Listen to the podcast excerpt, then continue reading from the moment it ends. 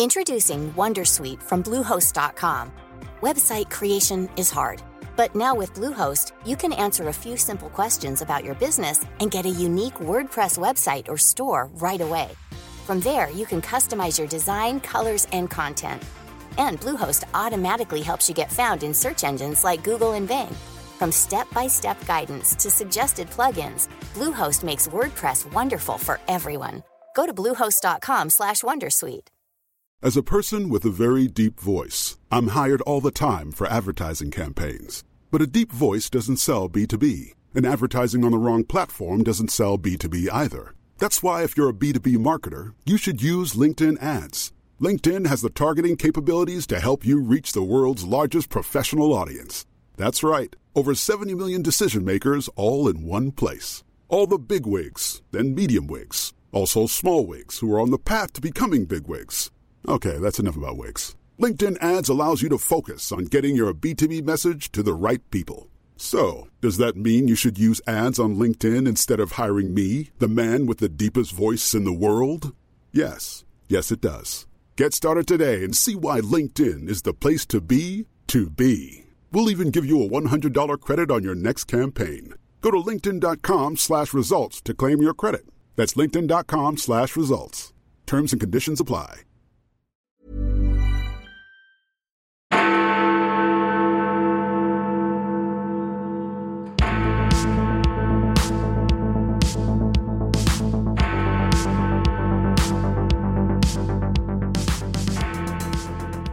Hello and welcome to the CapX podcast brought to you by the Centre for Policy Studies. I'm John Ashmore, the editor of CapX.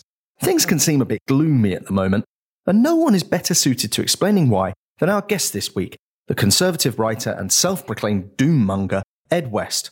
In an eclectic career that has spanned lad mags, religious publications, and a very popular personal Substack, Ed has become one of the most entertaining, thought provoking writers on the British right and it was a pleasure to sit down and shoot the breeze with him for this week's episode. Ed, welcome to the CapX podcast. Thank you very much for joining us. Just in case any of our listeners don't know who you are, who are you and what do you do? Uh, my name's Ed West. I write the Substack Wrong Side of History. Before that, I worked at various places, UnHerd, I wrote Spectator, The Telegraph, and before that, I was at various other publications going back to the noughties. Um, and now I sort of write uh, doom mongering stuff about how everything's in decline. Although, you know, I think I've improved right the last few years anyway. Yeah, we can come on to some of your prophecies. Um, it's 10 years since one of your books, The Diversity Illusion, came out. So we'll, we'll talk about that in a bit. I think you, at one point in your last book, you mentioned you're the only person to have simultaneously worked for Nuts and the Catholic Herald. So you've been ploughing a fairly um, sort of individual yeah, furrow. Yeah, the whole range of the media. It's funny because I, when I started writing, so it was just the turn of the century, really, the kind of culture was much more anarchic, sort of more permissive. I mean, yeah, it definitely was more permissive, more tolerant in some ways, kind of less serious than it has now. And, you know, over 20 years, it's basically become almost kind of more Victorian in certain ways. Most of the comedy which was produced around the turn of the century would be completely outrageous now than the comedy from even 50 or 60 years ago, unless it was explicitly racist. So, you know, it's interesting to actually see a change in society which is notable in that time. Yeah. What do you see as the inflection point there? Is there a point where you personally thought, oh, things starting to turn a bit? I do remember there was that case when I didn't remember, it was quite an obscure point. There was um, some Americans had landed something on the moon. It was some sort of like Mars rover or something. And the, the guy in charge of it was wearing a t shirt and it had sort of naked women on it. It immediately became one of those kind of early sort of you know social media cancellation things and sort of pitted on one side. It seemed like a left and right thing, but it, you know, part of me thought, well, you know, like 40 years ago, that wouldn't have been appropriate for a man to turn up wearing a t-shirt with naked breasts. So why is the right instinctively sort of on his side? And it sort of occurred to me that this kind of new moral framework has kind of taken over, where there's been an absence of any sort of moral authority, you know, from the 60s and 70s onwards, with the decline of Christianity and the old order. This kind of new moral orders has emerged, and, and this is sort of what we're uh, seeing now. I just happen to think it's quite an unstable and dysfunctional moral order in many ways. It hasn't really. It seems to me to be one that doesn't often come from kind of first principles. Uh, a good example of this is how during COVID, you could quite easily have imagined mask wearing becoming a right wing thing rather yeah. than a left wing. If, say, Donald Trump had been all about masks. I mean, it sort of started out that way. I mean, when, when COVID came along and it was, there was loads of articles about saying, you know, like racism is a bigger problem, it's only the flu. And the, the sort of prestige centre left American press all sort of, and the authorities in New York organised there, we're going to go down to Chinatown. And, and in Florence, I think it was one of the sort of centre left Italian towns, they had, we're going to have a hug a Chinese day. And that was on the same day where Taiwan shut down all its flights from mainland China because they thought this is really bad. So at the time, it was only a few sort of paranoid, doom mongering right wingers who thought this was going to be quite bad, including myself. And then it completely changed. And then it was sort of like, oh, you know, if you don't wear a mask. And in fact, I think the official advice actually changed and it sort of changed on the left right thing. So then all of a sudden it was right wingers who were desperate to go out and get the disease. I mean, even with the vaccine thing, probably the conspiracy theory I most believe about COVID is I think the idea that they knew about the vaccine was available. They could have announced it before the election. That's the kind of lesser conspiracies. And that would have possibly seen Trump win. In that case, I could easily see the Democrats saying, no, we're not going to take the vaccine. Instead, it was Republicans, and it became a thing. Know, literally thousands of people died because of, I think there were like six radio hosts in America who were sort of anti vax and died of COVID. I mean, at least they, they weren't lying. I mean, it's uh, anthropologists call a credibility display, you know. Your last book was published in 2020, start of 2020. I know this because we, we were going to do an event at the time, and like so much other stuff, it got COVIDed yeah. off. Try not to oversimplify, but your basic argument is that conservatives may have won elections, but they've been losing the cultural battle for many years. I mean, first, what do we mean when we talk about conservatism? Because it strikes me now it's such a broad church. We have, you know, your Thatcherites, your Trussonomics fans, your national conservatives, yeah. which will come on. Where do you situate yourself? I, I, mean, I would probably just call myself a mainstream conservative in that I don't really have any. I'm not a libertarian, although I was more libertarian as younger. And like a, a lot of people, I become less libertarian as I get older. I wouldn't call myself a post liberal or any of these other kind of uh, attachments. I mean, there is a difference between the conservatism and the right. So the right is basically anything that's not creedally left. So that includes libertarians and even things like Christian socialists in some ways. Because, you know, the left is a set of beliefs, so you have to believe in basically. Yeah. So things like, um, firstly, you have to be anti racism. You have to completely be pro gay rights. You probably have to be pretty much pro choice on the abortion issue because women's right to sort of um, autonomy in every way is sacred. And if you don't sign up to all those things, you're basically not on the left. You're not on the, the orthodox left, and therefore the right is a sort of coalition of people who are not on the orthodox left. I mean, there are studies of people's opinions and people's values and, and people who you know vote Republican and Democrat and in Britain as well. I think the, the same study was done and it showed a far wider variety of views on the right.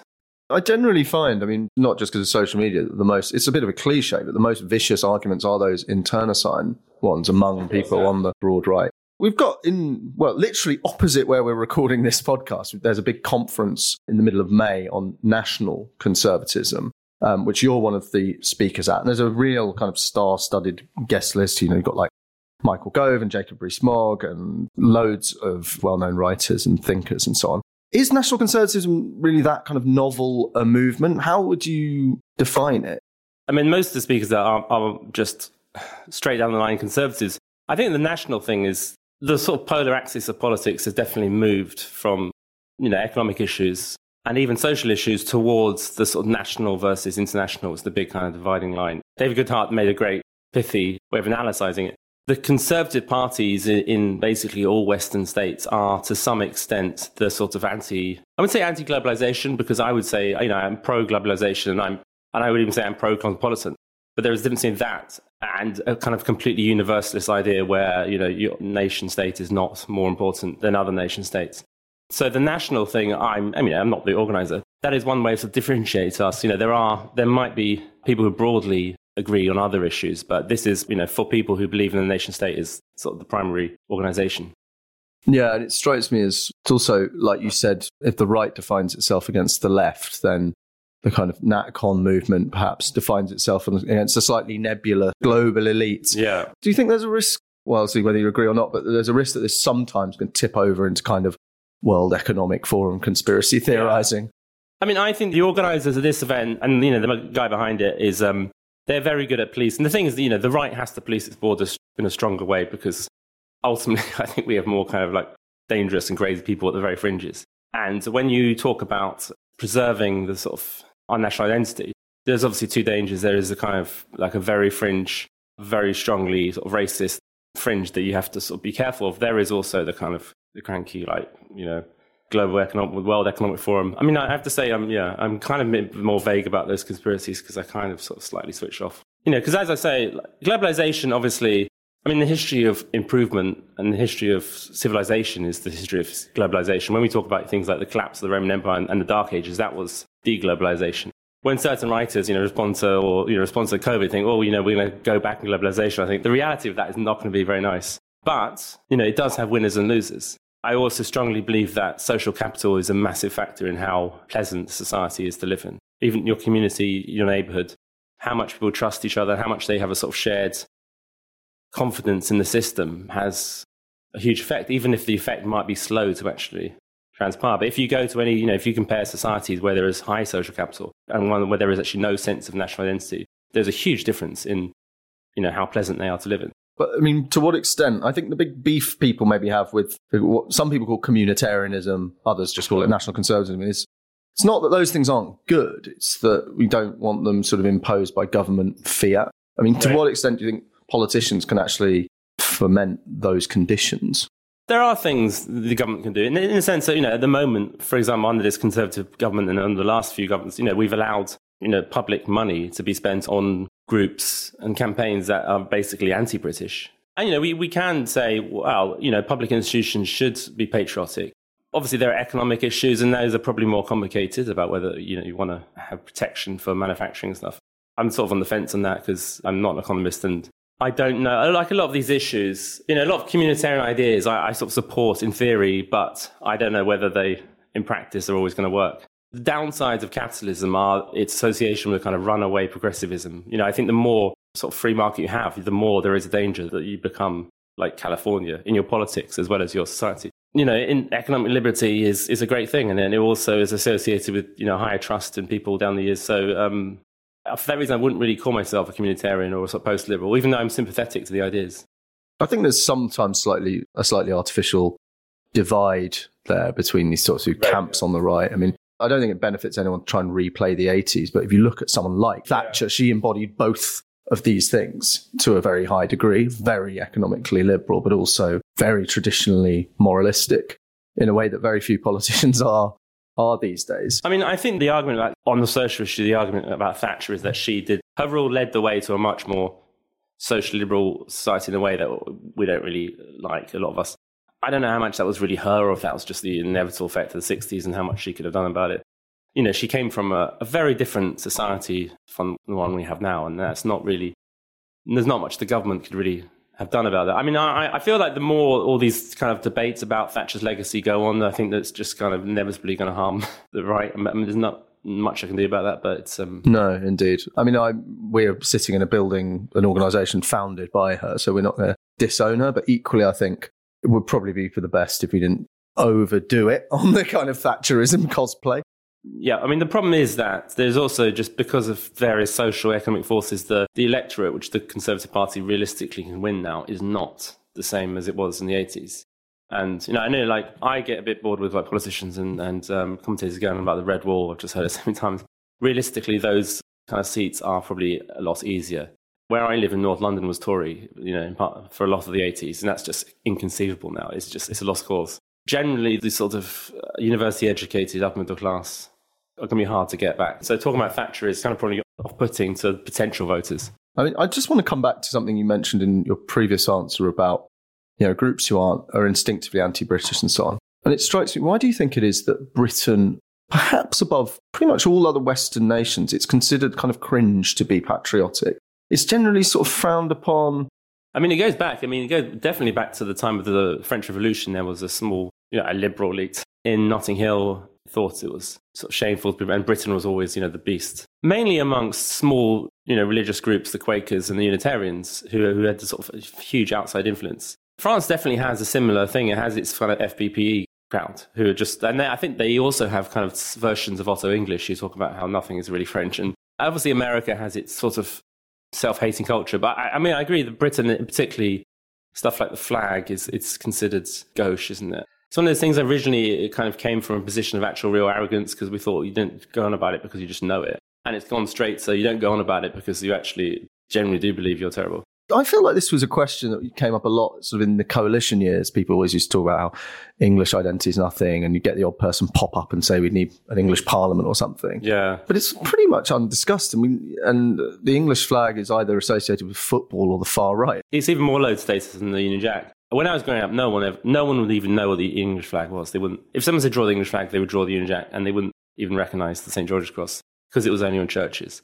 Euro '96 changed that, but I always find it strange when you know there is a certain, you know, like a midwit kind of pro cosmopolitan position, which is someone who say, oh, wow, great. I've been to university and I've picked up all these sort of approved opinions about how, you know, and I've left behind sort of the idiots from school who voted Brexit say, oh, you know, the, what is English culture? I just find that such a sort of strange thing. I mean, you can go visit like Gloucester Cathedral or sort of read the works of Shakespeare or Milton and just read a, English history that goes back so, so far into the Anglo Saxon poems. It's like, of course, there's a very strong sense of English culture. You don't necessarily need to define it. And a lot of it was basically subsumed in sort of imperial themes, which are sort of now kind of a bit dodgy. But I mean, of course, there is an English and, and a British culture. I just don't think we've necessarily needed to define it before. No, I think it's slightly that if you see things in this very postmodern way of all being about power relations, right. and England was always by far the dominant part of the UK. Yeah. Whereas the Celtic nations are seen as cool and trendy, and that one perhaps a bright spot on your otherwise gloomy outlook that the union might not be doomed. Uh, yeah, I mean, I've been quite um, downbeat about the union. I mean, downbeat everything. But once a country starts, an idea of a country starts going into decline, you start seeing people at the fringes start falling away from it. So even things like Liverpudlian identity is much stronger as opposed to being British.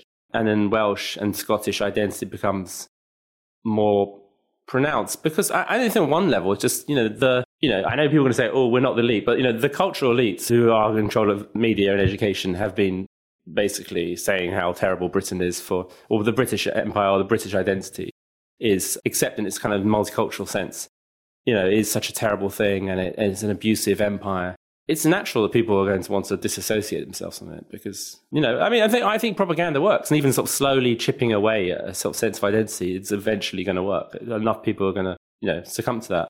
You'd be considered very cringe amongst the middle class to sort of say, oh, I'm proud to be British. It's, I remember there's one that I think was still talking about Nadine Dorries and someone, someone's in the paper said she's openly patriotic. It's like, wow, I mean, that's, yeah. You, mentioned um, cultural elite there. I don't know if you've read Matt Goodwin's. I haven't read it. I've got it, and I, I mean yeah. to, but um... I mean, there's been a hell of an argument, a kind of back and forth. He's written a lot of articles about the book as yeah, well. Yeah, I mean, yeah, as a publicity exercise, it's been unparalleled. Yeah, Do you buy into that basic idea that there is this powerful unelected cultural elite, or is it like some of the people he mentions to me have almost zero influence on kind of the national conversation? Others, sort of Gary Linekers and yeah. so on, maybe have more. I feel like lumping them all into one thing. I haven't actually read the book, and to be honest, it sounds a bit like the book I'm supposed to be finishing. So David Goodhart published his book the same week as I your. Uh... Yeah, and with that at least came out the similar time. I mean, I think, yeah, of course, I can't you know talk for Matt's book, but the idea that the cultural elites in Britain aren't more progressive and liberal than the population at large. That's it's a strange thing for people to deny. That's so obviously true, and that can be found in every like that can be found in survey after survey. And the idea that the government alone don't direct the country in its direction. Like, of course, I mean, like the government is responsible for which way the, the country is going ultimately. So no one else is to blame for that. Gary Lineker doesn't run the country. Human beings follow prestigious individuals. Gary Lineker sells, you know, crisps for a reason, right? People buy crisps because they see his face in it. Gary Lineker is a very prestigious figure. And it's, you know, if most of the prestigious figures in a society believe a certain thing, you can say those certain things are, are prestigious views. And they're the things that you should, you're supposed to say. My basic argument is, is that if you ever know about any famous person and their politics in secret versus their politics in public, they are always more right wing in private. Always. Like, I've never heard of anyone who like conceals their liberalism for the sake of. But it's obviously an advantage to be liberal in society because that is the prestigious view. I mean, there might be others I don't know about who are secretly lefties. Keep it quiet. But yeah, that seems to be. I mean, I have to read Matt. I can never do what he does because he likes that controversy. He likes arguing with people. I mean, I can bear it. It would be awful. But I think, you know, he thrives in it. And I think also, if you're in academia where the ratio of, you know, left to right is now so extreme, it's bizarre for people then to say, oh, well, you know, I mean, the academia is incredibly powerful. It's the successor to the church, basically. It sets the moral tone. I mean, I think it shouldn't. I don't think educated, intelligent people are necessarily very moral and, and don't really think things through very well in that sense. But I mean, it's overwhelmingly left of centre academia. Even the Brexit vote, I think, I mean, I know Brexit is not a perfect test of left and right. You know, lots of conservatives were against it and it's to be quite bad. But, you know, if, if you look at that as a basic test, you know, the number of people in academia who, who voted for it was very small and and it would have been much more like you know basically like the staff rather than the academics doing it. Yeah, you've just sort of departed from some of the other kind of people in the conservative movement in that you quite openly regret or perceive Brexit to have gone badly. I support Leave. I worked for Owen Paterson, strangely, and I was writing speeches for him. But then, I mean, I'd always been Leaver, but I read so much about the EU at the time. Like, I just came, this is going to be so, such a pain in the backside to do this. The benefits we get are going to be so minimal compared to it.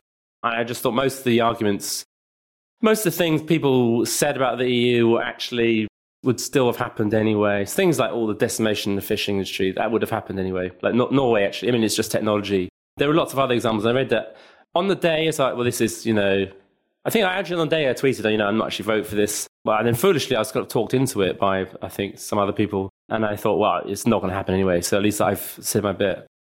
And then I voted, and then I, I saw it. I thought, ah, actually, it's to be quite bad. Introducing Wondersuite from Bluehost.com.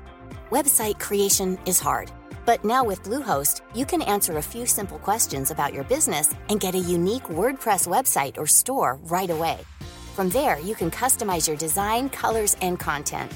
And Bluehost automatically helps you get found in search engines like Google and Bing. From step-by-step guidance to suggested plugins, Bluehost makes WordPress wonderful for everyone. Go to bluehost.com/wondersuite. Tired of ads barging into your favorite news podcasts? Good news. Ad-free listening is available on Amazon Music. For all the music plus top podcasts included with your Prime membership. Stay up to date on everything newsworthy by downloading the Amazon Music app for free or go to amazon.com slash news ad free. That's amazon.com slash news ad free to catch up on the latest episodes without the ads. Hey, Dave. Yeah, Randy. Since we founded Bombas, we've always said our socks, underwear, and T-shirts are super soft. Any new ideas? Maybe sublimely soft. Or disgustingly cozy. Wait, what? I got it. Bombas. Absurdly comfortable essentials for yourself and for those facing homelessness. Because one purchased equals one donated. Wow, did we just write an ad? Yes. Bombas. Big comfort for everyone. Go to bombas.com slash ACAST and use code ACAST for 20% off your first purchase. Has anything sort of surprised you about the way it's gone, either negatively or positively? Because we seem to uh, just fuss a lot about like queues for passports, and that strikes me as one of the least important issues compared to like the ability to export or. Yeah, I mean, there will obviously be. I mean, obviously, the vaccine was the one, you know, yeah. noticeable, huge benefit. Of course, there, there were going to be benefits that aren't immediately apparent. I mean, the queuing in passport thing is quite annoying, I have to say. If, like, we'd left the EU and, like, planning system had been overall, you know, our houses for £50,000 cheaper, and I still had to wait an hour every time I went on a city break, that'd be fine. I used to have an Irish passport when I was younger because my mum insisted I had one just in case in the 70s there was like a terrorist attack on the plane and then you'd be released. I could get an Irish passport. I refused to get one because I think like I don't think people should have second passports unless they absolutely have one.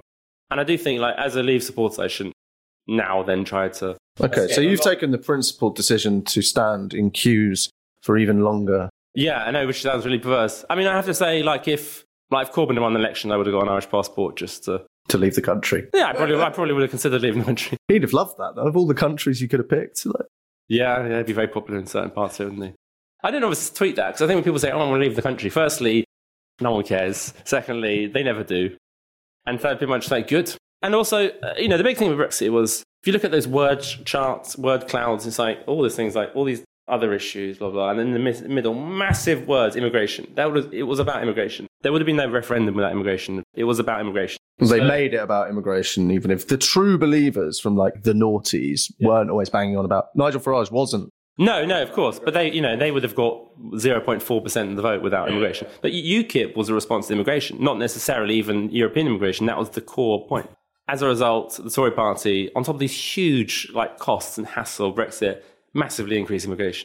And every time this is, oh, I know the other day, oh, British builders are getting now only £120,000, so we're going to have to import more. It's like literally the whole point of why. I mean, and this is the kind of a principle of national conservatism is that, yes, it's in the interests of employers to have a bigger wage pool, but it's actually in the interests of the British people to not, because I'd like people to get better paid. Yeah. I'd like their cheaper houses and more and, you know, higher wages. And, you know, obviously I don't want inflation, so there are obviously trade-offs there. But ever since then, it's always like, oh, you know what, we're not going to pay them. So, you know, and with teachers, example, are sort of now being recruited mainly from Central Africa. There's, you know, the NHS obviously always has to, because that's completely mentally unsolvable, as a problem. Because the idea that having a state monopoly with suppresses wages is just beyond most people's understanding. So we're just always going to have to import people.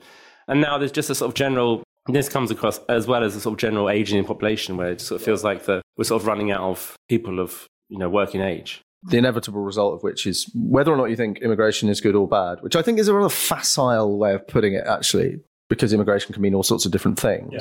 If your demographics are skewed that way, we're just going to have to continue with politicians promising to bring net migration down while the figures go up or maintain at the same level.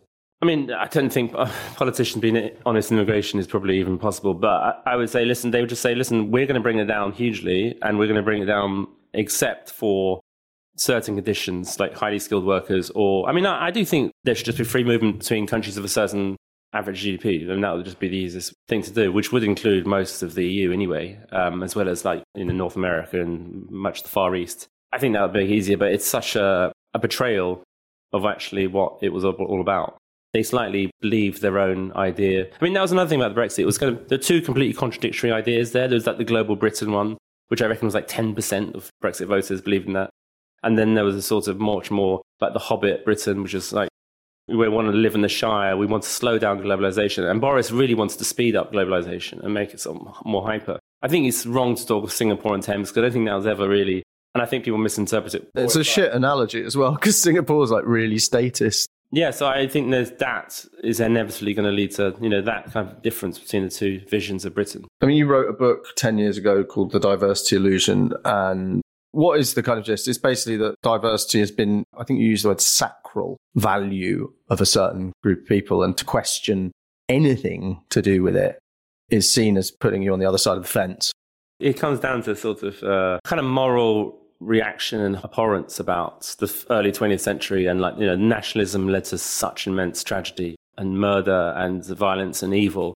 It became kind of basically, there was such a sort of sense of repulsion at the idea of in groups and out groups that that eventually fed to a, a sort of idea that, well, you know, diverse societies like you have in the United States, and Tony Blair was very obsessed with making Britain more like America. They are much more tolerant, more forward thinking, more liberal. And my basic thinking was I was very influenced by David Goodhart's article when you know he wrote this thing Too Diverse and Prospect about how solidarity and diversity are sort of in conflict. And the more diversity you have, the less sort of trust there is, the, the less people are willing to share resources, more unhappy people are. Even, even in, you know, levels of psychiatric problems are much higher in diverse communities. That's not necessarily just a racial thing, though, as well. You say in your book that it could be people of the same ethnicity but who have completely different values. There is also evidence that being having very unpopular opinions is very quite bad for your mental health. I mean, so I'm obviously I live in Haringey, so I'm in the wrong area, obviously you know, race is not always the issue, but race is, you know, a part of the issue and, and race and religion and culture and the, just the general sense that if people around you in society are from completely different backgrounds, it's kind of harder to get a lot of the functions of society and government running smoothly. If you look at the history of liberalism, uh, uh which depends on trust, so emerged in Northwest Europe in very, very undiverse society. They had religious diversity, which is different amongst Christianity. So they had sort of political diversity in this early stage. So you had groups from the Quakers to, you know, the um, Methodists and, and Anglicans, but that was a sort of different type of diversity. While in contrast, the great cosmopolitan empires were always very restricted in what they could do because every time there's any kind of democracy, it kind of sort of crumbled and there was always the danger of communitarian rights. And, and I just, you know, so my argument was if you look at the evidence, actually diversity is a bit of a weakness beyond a certain small level. 10 years on, the book is obviously uh, probably even more out of date because the changes have sort of accelerated since then under a conservative government. There are two sort of strands pushing this. There is a sort of the idealized idea of diversity, and there is also economic pressure because obviously globalization, a globalized workforce is obviously overall a good thing for the economy. So there's very, very strong pressure to maintain it. Yeah, I mean, it strikes me. I think you say it's one of those things that it's neither inherently good or bad. It's sort of good and depends. It's a question of degree. But also, when, like I was saying before, when I talked, is immigration good or bad? You can't infer much from the question. I think there's a lot of sort of hypocrisy in these kind of areas. If someone said, "Oh, the area you're living in is sort of 40% immigrants," no one would just say, "Okay," and I'll move there. You would first find out, like, what does that mean? Because you, you're talking about the whole variety of human, you know, is how selective is that immigration being exactly? You know, what community is talking about? So no one actually treats immigrants as one big group. That is racist in its own way. The classic example is you look at the, the situation of Islam and immigration in France and Britain versus the United States. In the United States, Muslims are very much more liberal, much wealthier, much more integrated, blah, blah, in every way, much more, especially than France, which is the kind of opposite case. And they were much more selective immigration. They tended to be from sort of the middle class of Iran and Pakistan and stuff. And to me, that seems like that's obviously in America's interest for their society. It might not be in the interest of the countries where we're losing the middle class. Yeah, yeah, that is another one that Paul Collier's done a book about.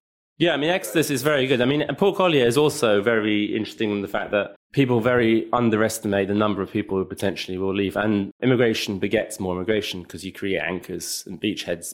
The more people move to an area, the more of their relatives are going to more like to move there. And the numbers of potentially people moving.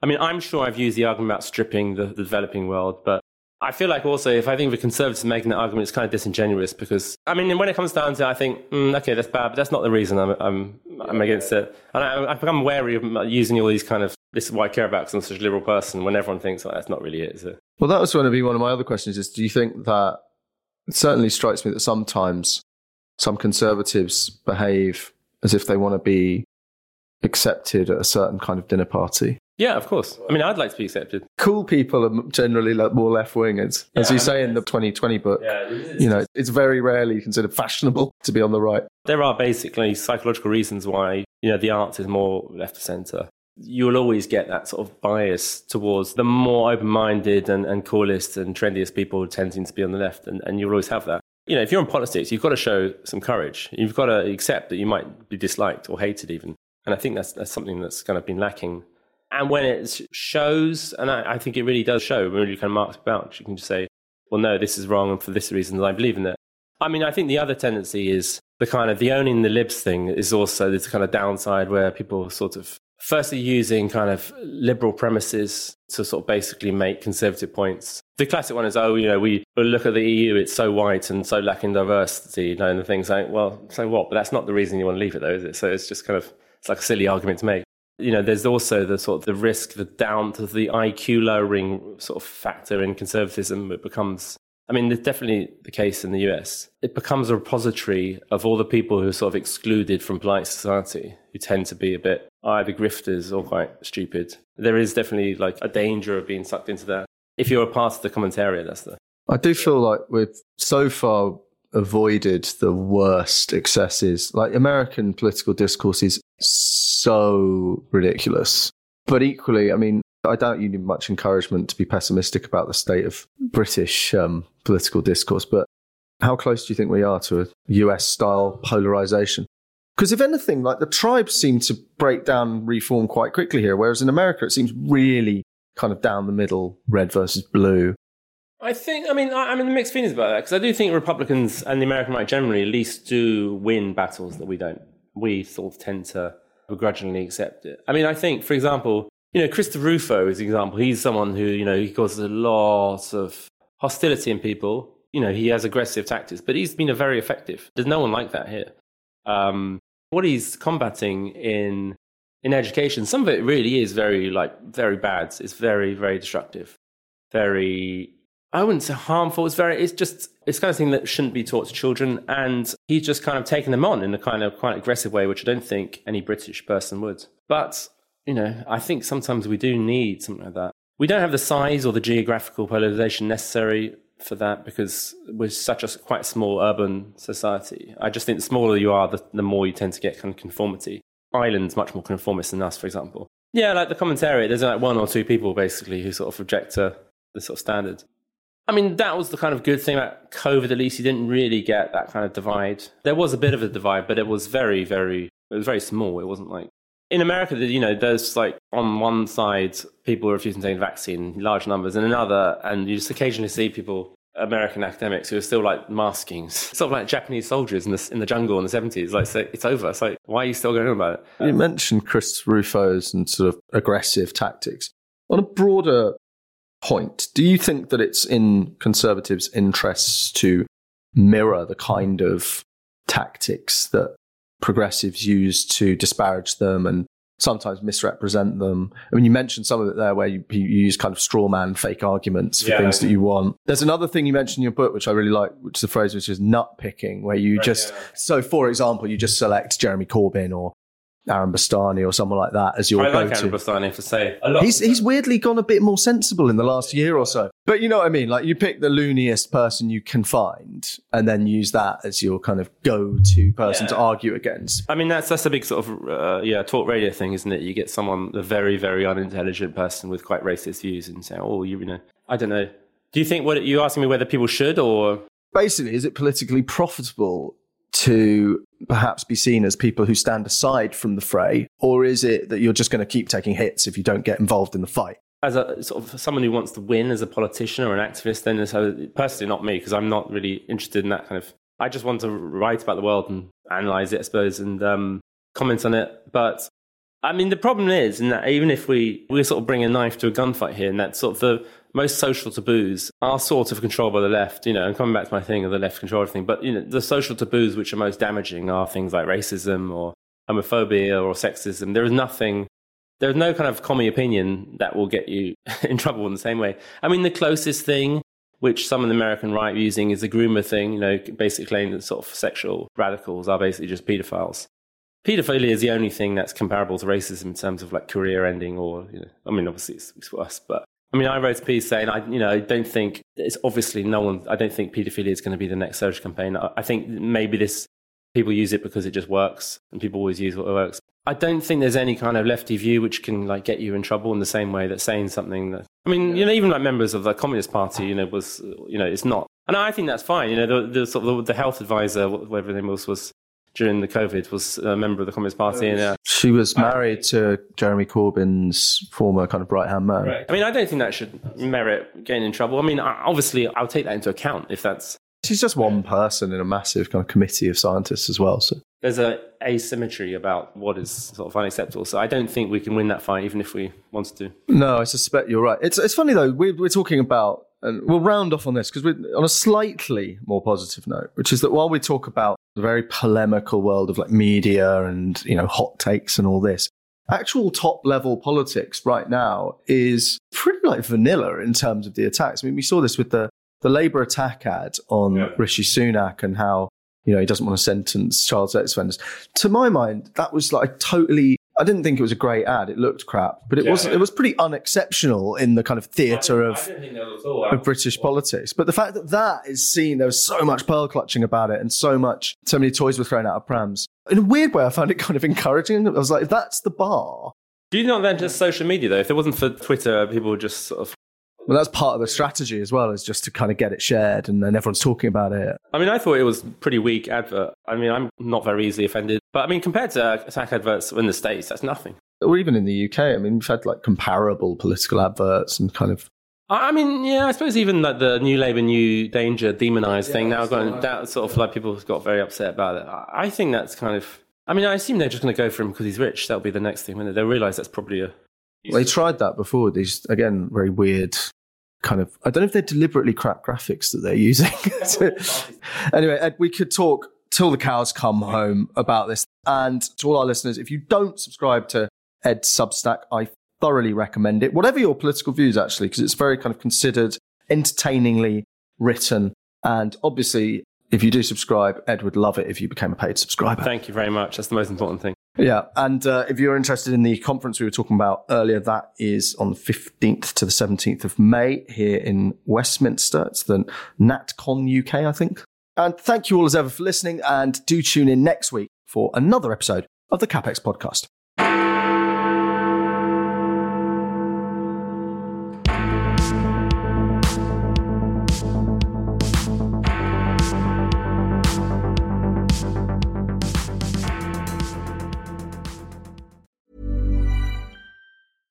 Selling a little or a lot?